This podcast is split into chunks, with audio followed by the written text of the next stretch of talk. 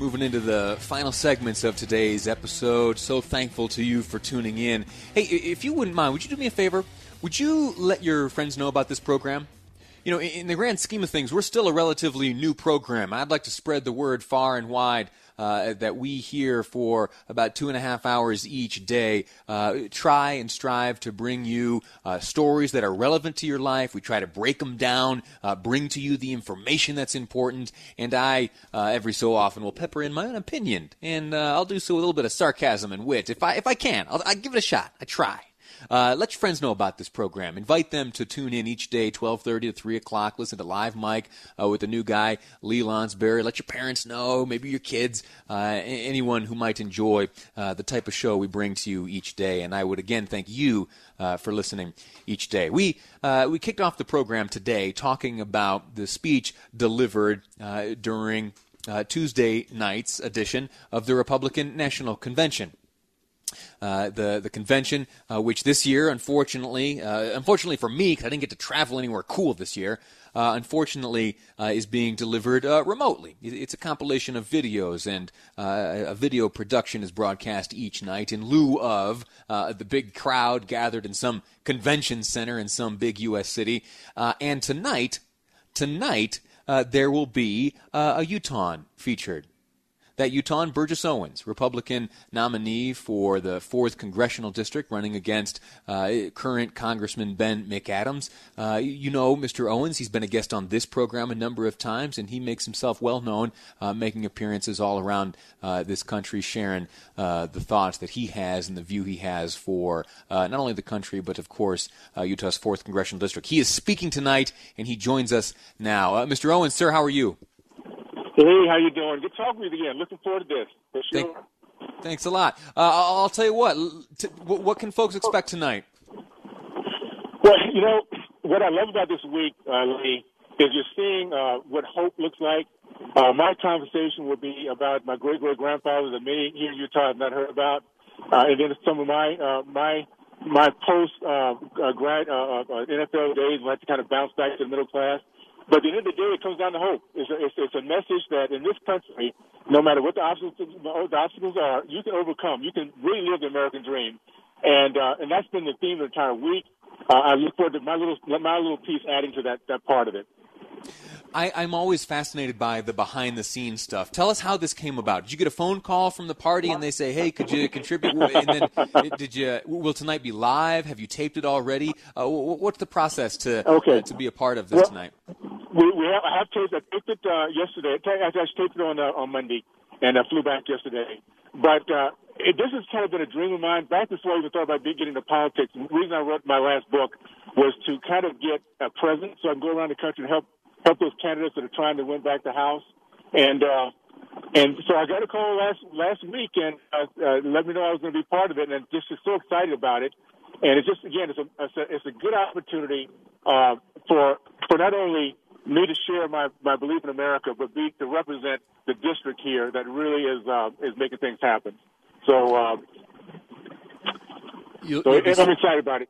You'll, you'll be speaking to the nation, uh, but Utah's fourth congressional district in particular will be listening. What should they be listening for tonight as they hear you uh, on the on the convention stage?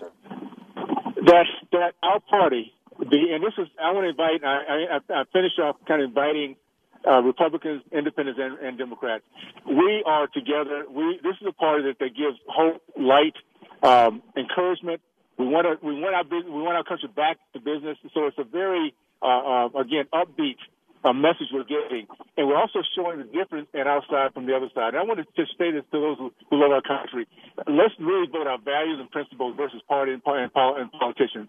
If we do that, uh, then we, the people, will, will live, allow kids to live that American dream that we all, we all hope for. Because right now we're seeing in the streets across our country the other side. It's not a, it's not a very positive side. It's very destructive.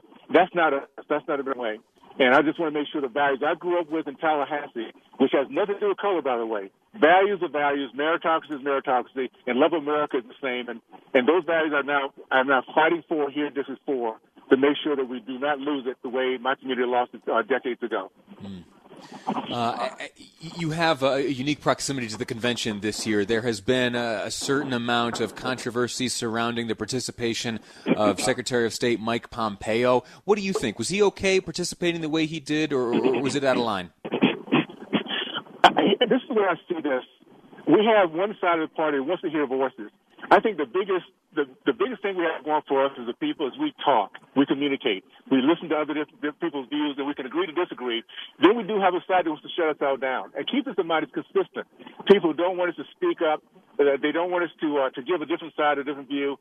That's not the freedom. That's not the country we're all about. It's about the freedom of speech, the freedom to be able to communicate and agree to disagree is very important. So yes, I think the fact he was able to give his view is great. Now Americans decide whether they want to, they want to accept it or not, but at least they have a choice choice of hearing it. And we should always fight for people to give their voices to this process so we can think through it and decide what's the best way to go uh, for our own in our own best interest. But, but but in terms of like statute and the rules in place within the State Department, the Hatch Act comes to mind in terms of statute. You you, you don't see any violation of, of, any law or regulation on the part of the Secretary of State. Uh, it's, I think, it's, I think I, if I remember correctly, I think he addressed that, um, and and, and and one thing for sure, they they have they both have their sets of lawyers and uh, and believe me, if he was not able to do that legally, uh, the the hard left would have to be coming after him. So what we had a chance to do is American people had a chance to hear from another voice who's been in the middle of the, uh, of the thick of stuff, make a difference. And I think it's, it's important that we do, we do hear those voices. Keep in mind, Lee, there's only one side that just continues to want us to shut up. Always the same side. We see it on our college campus today where, where there's, a lack of, of, of opportunity to give a voice as conservative. Let's not let that happen, particularly here in this great state. Let's take our values of, of being able to tolerate each other's different views, agree to disagree, because we have the same end game, which is to get our, make sure our kids have the greatest future in history of, of, our, nation. And we'll only do that again if we can talk and communicate and learn to be tolerant of, each other. One final question for you, uh, sir, and we're speaking to Burgess Owens, candidate for uh, Congress in Utah's fourth congressional district. Right now, the Republican nominee, Mr. Owens. Uh, tonight, besides yourself, of course, uh, but tonight, who, who, are you most looking forward to, to hearing from? Actually, to be honest with you, uh, there's another buddy of mine, Jack Brewer, who's uh, who's also an NFL player, who was uh, he was at one time uh, somewhat he was a Democrat like I was, and he's uh, he's awakened now to the liberty and the freedom and the opportunities that, that this Republican Party gives. I'm hoping that Americans, those are listening, those who are just curious, listen, feel, take note of the feelings you have as people talk, tell a story. Remember the upbeat, the, the hope that you get. That's where our country wants to go. And then think back a week ago where it's dark, dark, angry, uh, we do not. That's not us. That's not America. So I'll say Jack, we won. I look forward to hearing the vice president. Of course, I hope I'm keeping my fingers crossed that I do my job right. that, that, it's, it's, it's somewhat short, but I hope it's impactful, and I hope uh, uh, District 4 can really appreciate my heart and, and, and what I really believe. Uh, at the end of the day, it comes down to this. The message I want to give is that no matter what we go through, if we can give, give hope to our fellow Americans, and that is, if, if I can do it, you can do it. The most powerful nine words we have in, in our language to give other people hope. So I'm hoping that's what's going to happen at the end, uh, end of my talk uh, uh, tonight. All right, Burgess Owens, we'll leave it at that. Look forward to hearing from you tonight. Uh, regardless of your politics, it's exciting uh, to see a Utah up on a stage like that. Uh, best of luck to you tonight, uh, uh, and look forward to speaking to you again in the future. Thank you, Lee. Look forward to chatting with you, buddy. All, All right. Bye. Very good. Uh, so that's that. and if you are interested in, in, watching, you can certainly tune in live. We will have access to the speech here at KSLNewsRadio.com. Also, you know, we have an app. Uh, and before we go to break here, let me remind you uh, the KSL News Radio app. It's a remarkable tool. You download that wherever you get your apps on your iPhone or your Android. Uh, and there you'll be able to, of course, listen to the program. If, if you logged on right now, you'd see uh, you'd see my uh, grinning face here in my guest bedroom as I continue uh, broadcasting here. They outfitted me with a little camera, so you can see myself. You can see little Rachel, my pet cat uh, in my little makeshift studio here. You can also find uh, expert reporting. We have uh, a deep bench here at KSL News Radio made up of expert reporters. Every day when stories break, uh, you can count on write ups and reports, uh, all of them available at the KSL News Radio app powered by Any Hour Services. Quick break right now, and when we return, fascinating topic. I mentioned working from home. Now, I've been doing so for a number of months. Maybe you are in a similar situation. Uh, well, Stan Stanford. You've heard of Stanford, right? Uh, well, they've weighed in on this, and they've looked and conducted a survey, and uh, it has been discovered that the experience of working for home is dramatically different for men than it is for women. It's something I had not yet uh, at all uh, considered. We'll get into the details of that survey, and later on we'll be speaking with Susan Madsen, Director of Utah Women for Leadership. Uh, that's all coming up to wrap up today's episode of Live Mike. I'm Lee Lonsberry, and this is KSL News Radio.